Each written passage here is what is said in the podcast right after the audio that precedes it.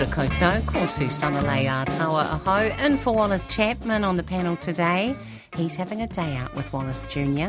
They're checking out the New Zealand Maritime Museum and its beautiful exhibition, Always Song in the Water.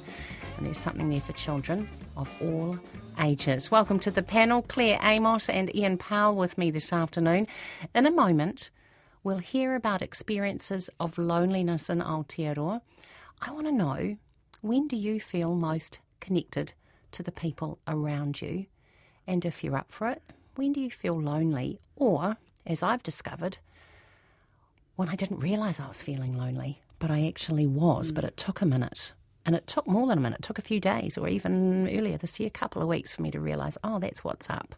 But first to this, coalition talks are likely to continue over the weekend, some 5 weeks from the election but only 2 weeks from when the final result was delivered. Winston Peters this afternoon said a few more hours are needed before they get to an agreement. All three negotiating parties have been at the Cordis Hotel in Auckland today, meeting throughout the morning and into the afternoon. Ben Thomas, public relations consultant and former National Government Press Secretary. Tēnā koe, Ben. Good afternoon. Good afternoon. Do you think we need an outcome sooner rather than later? Look, I think in the scale of how governments operate, a few days here or there, isn't the end of the world. I suspect that sort of... reports. I think there was a Talbot Mills poll saying there was growing public frustration about the lack of formation of a government. I honestly think that if you didn't actually have media attention on it, if there were no news stories about it for a week, people wouldn't notice much of a difference, and they would probably just get on with things. But compared to other years, it seems more complex, doesn't it, with three personalities and priorities in the mix? Three sets of priorities, I should say, there. Yeah, look, certainly, and not just policy priorities as well. I mean, there are obviously, very much differences between ACT and New Zealand First in particular, where sort of ACT, tends to be more sort of, Rogernomics, classic liberal or, market-based, and they really look for sort of deregulation, smaller government, and New Zealand First basically pulling in the exact opposite direction with National in the middle. Now, overall, you'd expect that leads to a government staying still, but of course, that's not satisfactory for the parties in a political sense because they need to be able to deliver wins to their constituents. So it certainly is. It is a pretty complex sort of exercise of slotting, the various sort of wins into place where you can and resolving the differences. But look, I'm not sure that an extra 2 days is sort of is really make or break. Do you think progress is being made, Ben? Well, look, we only have the word of the political leaders. They certainly seem to think that it's taking place. We've heard that for a while now. It's the deal always seems to be a couple of days or a few hours away. David Seymour introduced the metaphor this morning of we're just about ready to set the 5-metre scrum.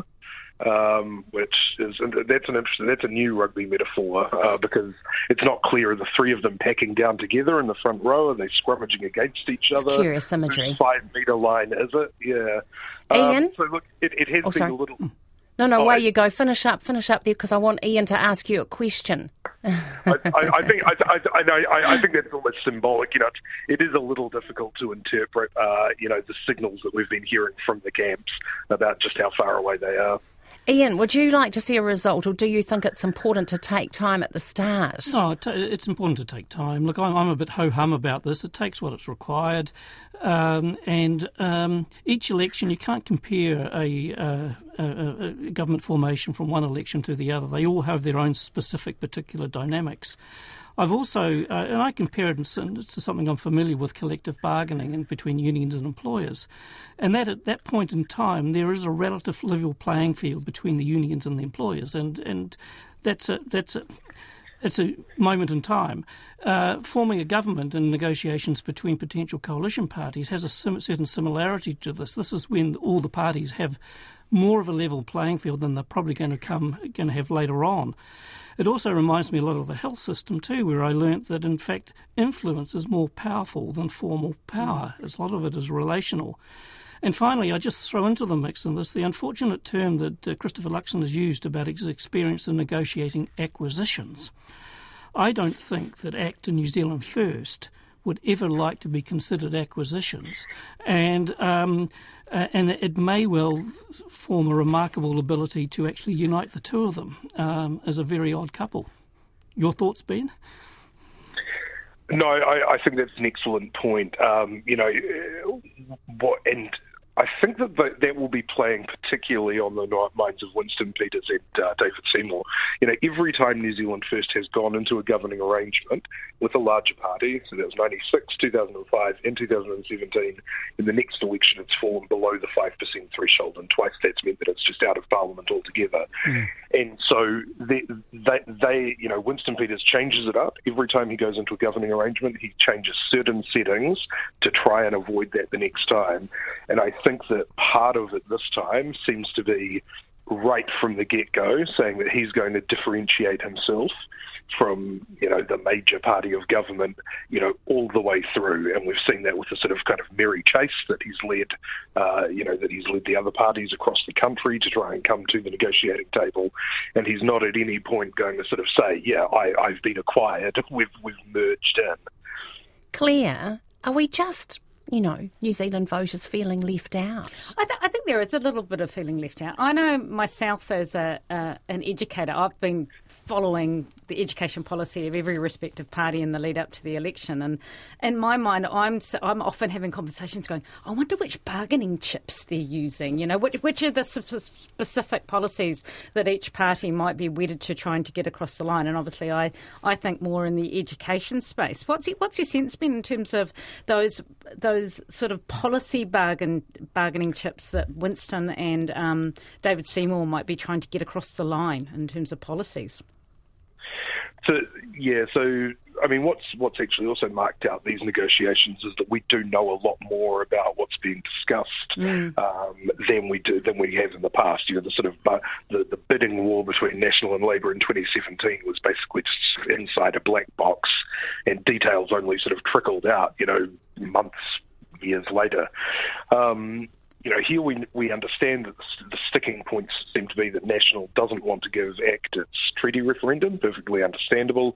The politics of that for a first-term government would just subsume their entire agenda and pretty much all the political capital that as a government they needed to run.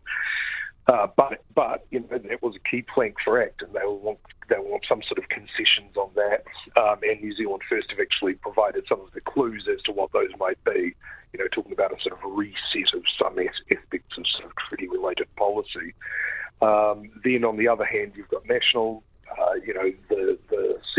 The sine qua non. You know, the absolute, you know, inarguable thing for them is their tax cut package. That was the centrepiece of their campaign, and both the other parties, you know, a few worries about how that's going to be funded.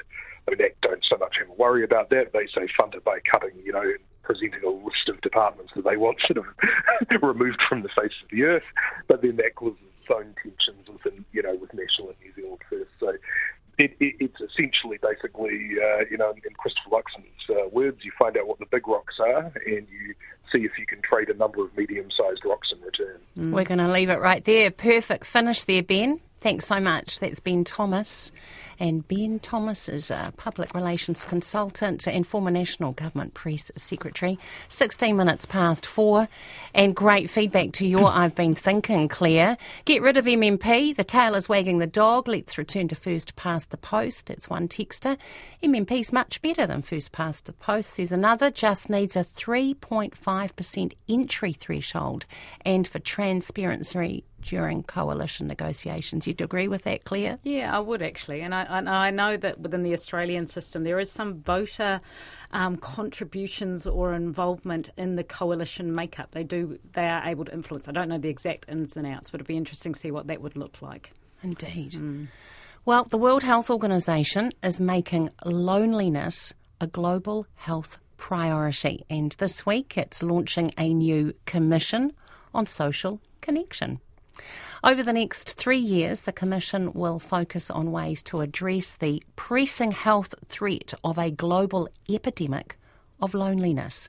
The plan is to review the latest science, come up with ways to help people deepen their connections to others. Dr. Holly Walker is former Deputy Director of the Helen Clark Foundation and the co-author of Reconnecting Aotearoa, Loneliness and Connection in the Age of Social Distance. Kia ora, Holly. Kia ora. Your new book explores both the data and experiences of loneliness in Aotearoa. What did you find? Yes, well, it's great to see the WHO recognise the significant public health and policy challenge of loneliness, because we certainly found that it is very much a public health and public policy challenge here in Aotearoa, New Zealand as well. It actually existed and was a significant challenge prior to the COVID-19 pandemic, but it's also very much the case that the pandemic has exacerbated and sharpened it as an issue for many people. And in terms of what we found here in New Zealand in particular, there are definitely certain groups. I mean, feeling lonely is a normal part of the human experience. It's important to acknowledge that, and we'll all feel lonely at some point at different parts of our lives. But when you feel lonely for a very long time, very intensely, it's very bad for your health and well-being. And there are definitely certain groups who are much more vulnerable to it or prone to it here in Aotearoa, and that includes young people, sole parents, disabled people, people on very low incomes, and new migrants. So it's something we should be thinking about really carefully as both a social issue but also as a health and policy challenge. How could public policy be used to make people less lonely, do you think? Yeah, great question, because I think it's really important to say up front, it's not about the government intervening and trying to sort of shape people's social lives or artificially push people together to create social connections. Obviously, those are things that emerge organically through our daily lives, and it's not the right space for the government to be playing in terms of trying to sort of help individual people forge connections. But what I think good public policy can do is create the conditions that support social connection in our communities and support people to form and strengthen their own connections. And those are things like making sure that everybody has adequate income, because when you don't have enough money, it's very difficult to do anything socially. It's things like thinking about the designs of our cities and towns and making sure that our housing and our public spaces and our transport system encourages connection and community. And it's also things like thinking about digital connectivity and making sure we don't have a digital divide and that we don't have big inequities in terms of who can access online connection and who can't. Ian, where would you start in addressing loneliness and supporting connection? Well, it is actually difficult, but I guess I would have probably two initial things, although I appreciate it's not a complete response. But one is to ensure that housing is actually designed to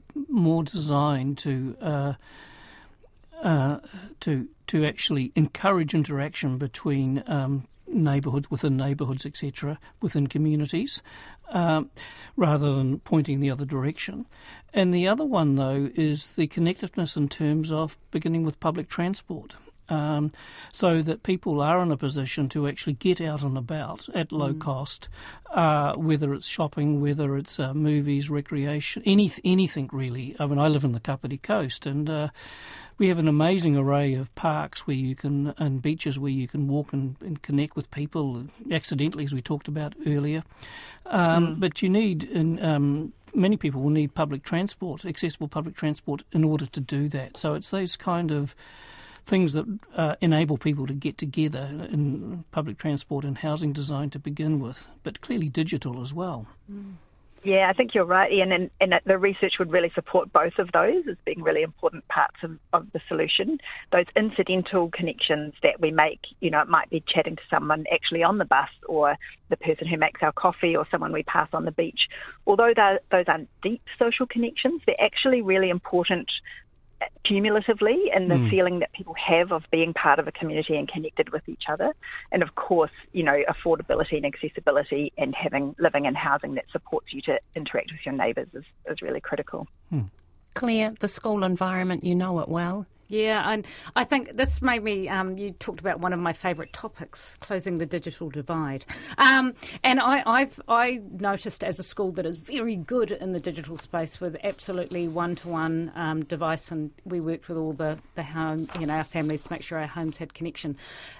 We worked and designed a lot on the social cohesion and the social connection that young people had throughout lockdowns, and that served us really, really well in terms of the mental health and the sense of well-being. But also it helped our young people to continue to stay connected as a bit of an ecosystem, and it progressed their learning as well. So I can't talk more about the importance.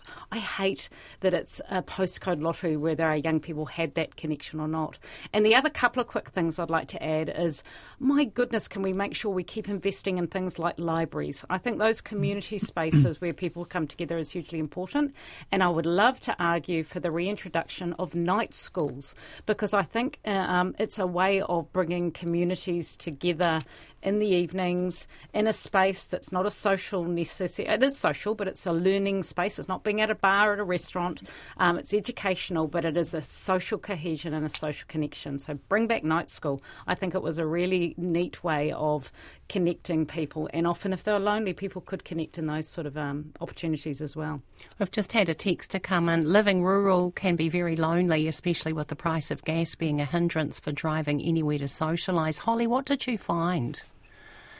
Yes, that's absolutely right. I think any kind of physical isolation as well as social or digital isolation can exacerbate loneliness. And as you say, if you're in a remote location where you're not going out and about in the way we talked about before, those incidental connections don't happen. And so, in fact, a digital connection in those rural locations can also be really important.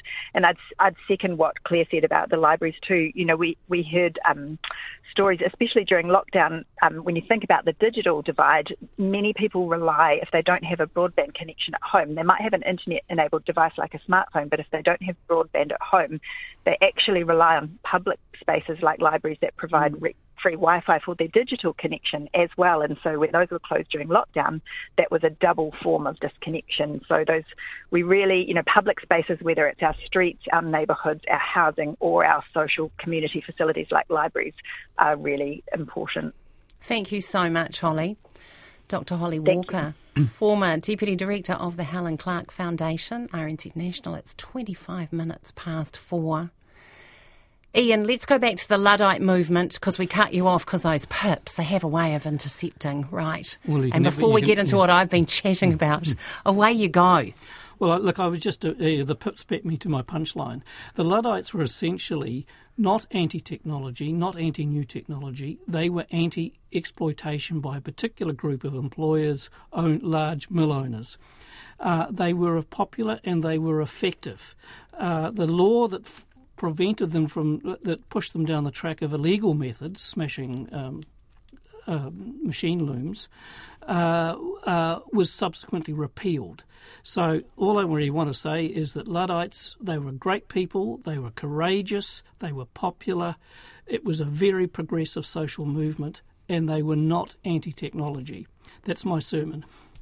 It's fantastic. And we've had a texter come in, because clearly they were aware of the fact that the pips beat you to it. This texter says, regarding the Luddite movement, there is a wonderful book called Blood in the Machine that was released a few months back. It details the original rise of the Luddites and overlays it with our current age. It sounds like this book might be on your panellists' reading list. It is now. It is now. Well, look, here's the thing. I've been thinking about Christmas decorations. I didn't really think I was until I came into the office this morning, and now I've become fixated. Are yours up already?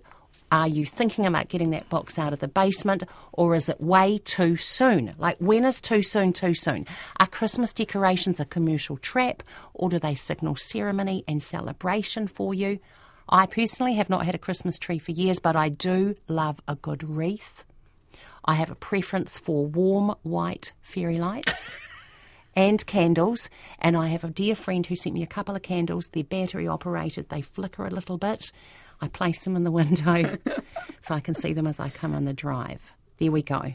Maybe TMI, Claire, is it too soon for Christmas decorations? It's never too soon for Christmas decorations. We have a constant chat amongst our girlfriends, and we've often joked about the fact that the Halloween decorations go down and the Christmas decorations come up.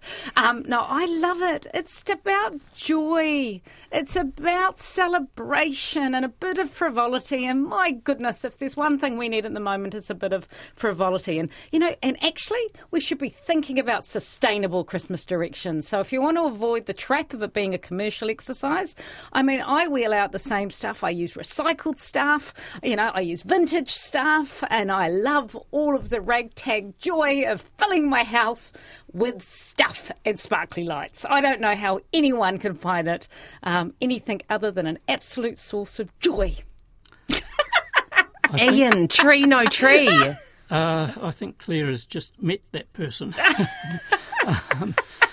I'm a kind of, well, to be fair to myself, I'm sort of kind of an agnostic bore on the issue. I mean, I appreciate that it is a time of joy, it's a time of family connection or reconnection. It's all those things. But in terms of, you know, it's sort of, it's more in terms of sales and purchases and things, close to Christmas as possible to take advantage of the sales, but not so mean-spirited as to wait until the Boxing Day sales the following day. And I guess that's kind of the approach. I'm disappointed. How about the cake? Can we just have a moment with the cake? Well, I've never baked a Christmas cake in my life, and if I did, I'm 100% confident that no one would enjoy eating it. But I do like a good Christmas cake, and I have had them. Good to know. Claire? Oh, my mum has always, she's baked the family Christmas cake, and she's got a couple of friends that she always does the Christmas cake for. She is already soaking the fruit and already getting ready to do the spicy nuts. We do these beautiful spicy, well, I say we, she does them, I eat them. These incredible spiced nuts every year as well. And my goodness, it's going to be a devastating day when that supply dries up. I am intrigued by the amount of skill that actually goes into the making of a Christmas cake. It is quite extraordinary. I've always found it hard to believe, but it certainly is extraordinary. And you appreciate it, which is good to hear. Yeah. And I'm sure those people who are out there have got them stashed around the house waiting for the icing, or people who are looking at the clock and realising, have I got enough time to really do a good job?